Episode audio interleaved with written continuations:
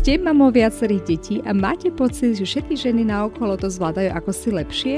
Alebo máte pocit, že materstvo je iné, ako ste si ho predstavovali alebo ako ste ho vnímali u iných? Veľakrát sú za tým len tipy a triky, ako si uľahčiť svoj každodenný kolobeh, ktoré vám enormne pomôžu v tom, aby ste sa stali šikovnou mamou, ktorá si to vie proste len šikovnejšie zorganizovať a usmerniť tú energiu tam, kde je to naozaj nutné a hlavne dôležité. Mať jasnú predstavu o tom, ako mamou chcete byť a akým smerom sa chcete uberať, najmä čo sa týka vašej výchovy. A tomu si uľahčiť starostlivosť o domácnosť či iné povinnosti, najšťast nie len pre seba, ale najmä pre svoje deti a tak sa stať šťastnou mamou, ktorá si vychutnáva materstvo. To všetko sa dozviete v tomto mojom podcaste, kde budem s vami zdieľať moje pozorovania, skúsenosti, tipy a triky, ktoré som získala ako štvornásobná mama. Dúfam, že tieto vám takisto pomôžu na ceste k šťastnému materstvu.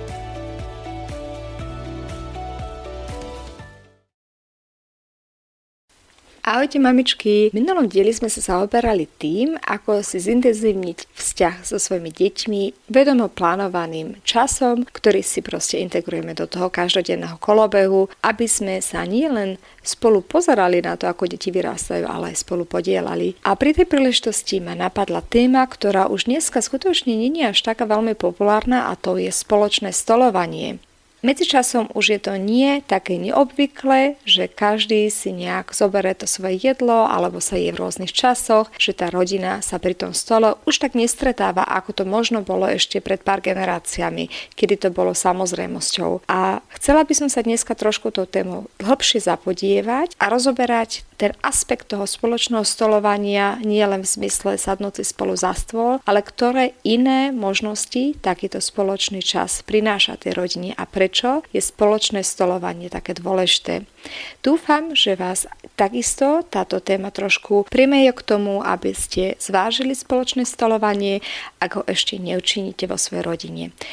Asi tak každý z nás zažil rodinný obed, kedy sa bolo pozvané k starej mame alebo k detkovi, babke, kde sa spolu rodina stretla pri jednom stole a sedelo sa tam pre deti alebo z pohľadu detí nekonečné hodiny, to nemalo konca kraja, spoločne sa niečo jedlo a potom sa tá rodina ešte možno stretla na fotelkách a popíjala kávu a to nekonečne sa diskutovalo. Aspoň taký je pohľad detí, keď sa takéto spoločné stolovania dejú. Pre nich je to veľmi dlhá udalosť, kde sa dospelí rozprávajú a deti by mali viac menej slušne komunikovať a aspoň sa spolu podievať na jedelni. Také sú aj moje spomienky na skoré detstvo, pretože aj my sme chodievali z času na čas našim starým rodičom a takéto obedy ja mám teda v pamäti ako dieťa. Takisto u nás doma bolo zvykom každú nedeľu spoločne obedovať a toto pravidlo sa dodržiava dodnes. Vždy, keď sme u mami, je nedeľa taký veľký slávnostný obed, kedy sa celá rodina stretnú, podiskutujú, strávia spolu čas a práve v nedeľu to tak zvykne byť, že tej nedeľu nie je toľko tých povinností, o to viac času človek má na takéto spoločné kľudné stolovanie. A v neposlednom rade sú tu tie spoločné stolovania cez sviatky, určite máte každý z vás zážitky z vianočných spoločných stolovaní, na Štedrý večer alebo aj v tých sviatkoch po Vianociach, prvý sviatok vianočný, druhý sviatok vianočný a neposlednom rade aj Veľká noc, kedy sa takisto zvykne spoločne stolovať. V mojej rodine to boli hlavne tie obedy, v rodine môjho manžela sa naopak zvyklo vždy spolu raňajkovať. To bol tiež pre mňa taký trošku nezvyk, pretože u nich sa rodina zvykne skôr stretávať na také niečo ako brunch, keď už o 9.10, keď sa stretne celá rodina a spoločne naraňajkuje. Každá rodina má svoje zvyky a svoje tradície, v podstate nič nie je na nich špatné, pretože pokiaľ to celé rodine tak vyhovuje, je to úplne jedno, či sa spolu stretávate na obedy, raňajky či večera. Ale ide len o to sa spolu najesť?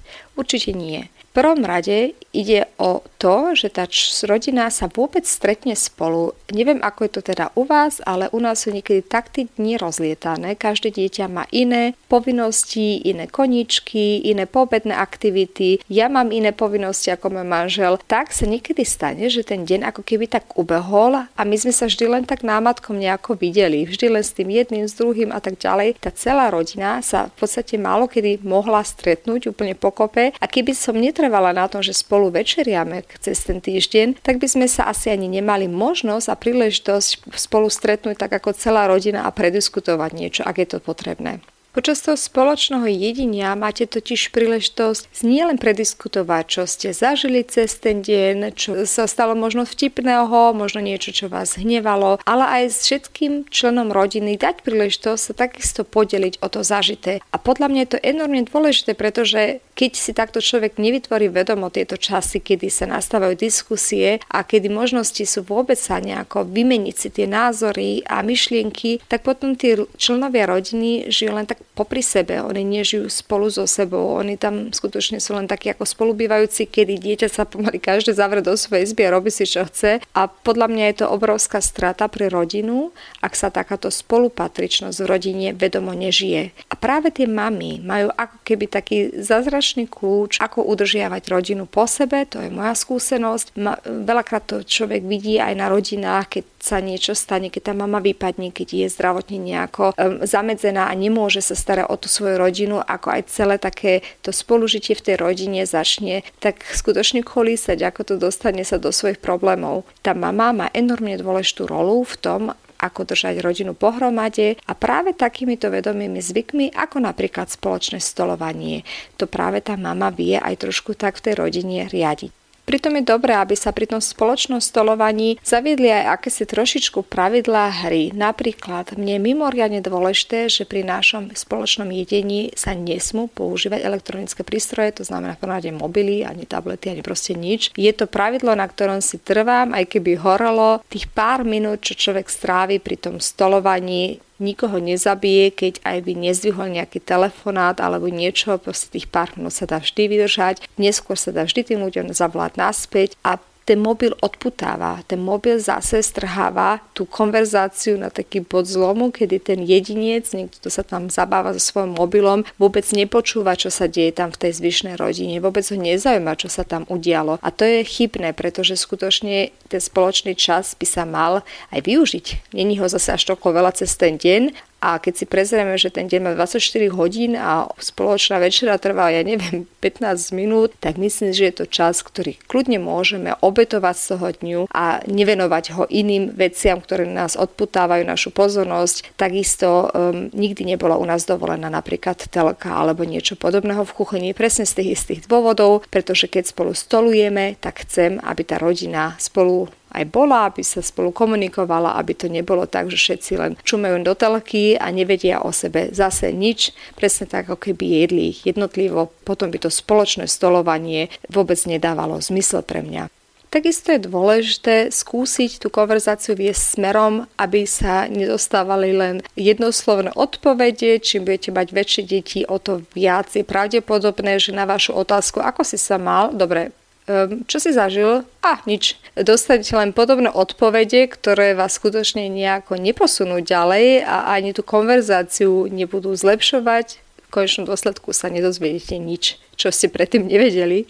Preto je dôležité, aby tá mama alebo ten, kto vedie tú diskusiu, lebo väčšinou je to dobré, keď sa to trošičku moderuje tam pri tom stole, aby to nebolo len ticho a všetci si pozerajú do tanierov a jedia niečo. Kladám také otvorené otázky, kde to dieťa musí viac povedať ako len jednoslovne. Napríklad, povedz mi viac o porozprávaj mi, čo si dneska zažil počas prestávky.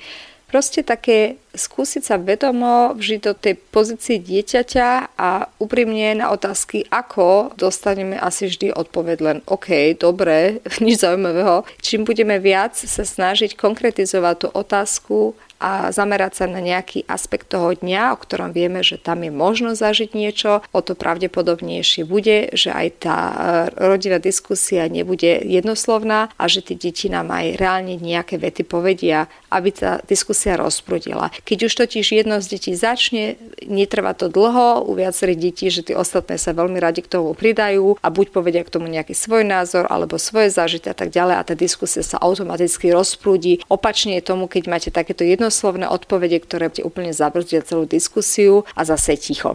Mimo toho, že strávite spoločný čas a teraz sa spolu najete a dozviete sa niečo o tých deťoch, je to úžasná možnosť tomu dieťaťu ukázať, že sa o ňo zaujímame.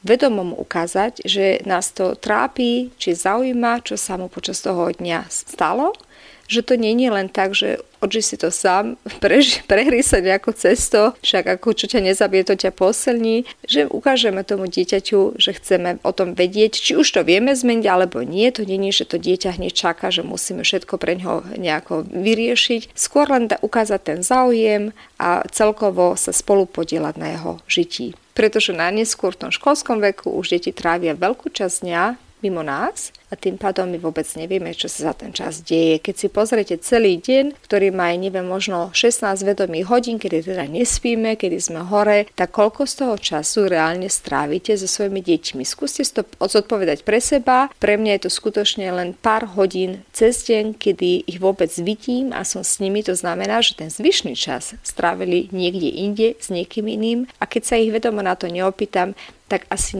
nedostanem odpovede na to, čo sa v ich živote dialo a čo zažili. Záverom musím povedať, že u nás doma sa spoločné stolovanie veľmi osvedčilo, môže byť zastaralé z pohľadu dnešnej doby, pre mňa je to obrovská investícia do budovania spoločných vzťahov a spoločných zážitkov. Keď sa vám táto epizóda páčila a možno vás to inšpirovalo takisto k spoločnému stolovaniu, sa veľmi poteším. Uvidíte, že z neho budete enormne profitovať, aj keď ho nezavedete povedzme každý deň, ako človek nemusí hneď skočiť z jedného extrému do druhého. Možno si zvolte zatiaľ len jeden deň v týždni, kedy to zvládnete, v úvodzovkách sa spolu stretnúť pri stole, cez víkend napríklad a spoločne stolovať a vy ako mama trošku viesť tú konverzáciu a keď sa vám to zapáči, možno k tomu pridať 1-2 dní ďalej alebo aj každý deň si zvoliť takýto spoločný zvyk. Veľmi sa teším, že ste tu boli so mnou. Ak sa vám môj podcast páči, nezabudnite ho odporúčať ďalej svojim známym, mamičkám či kamarátkam, ktoré takisto z neho budú mať osoch. Majte sa krásne a počujeme sa v najbližšom dieli môjho podcastu. Ahojte!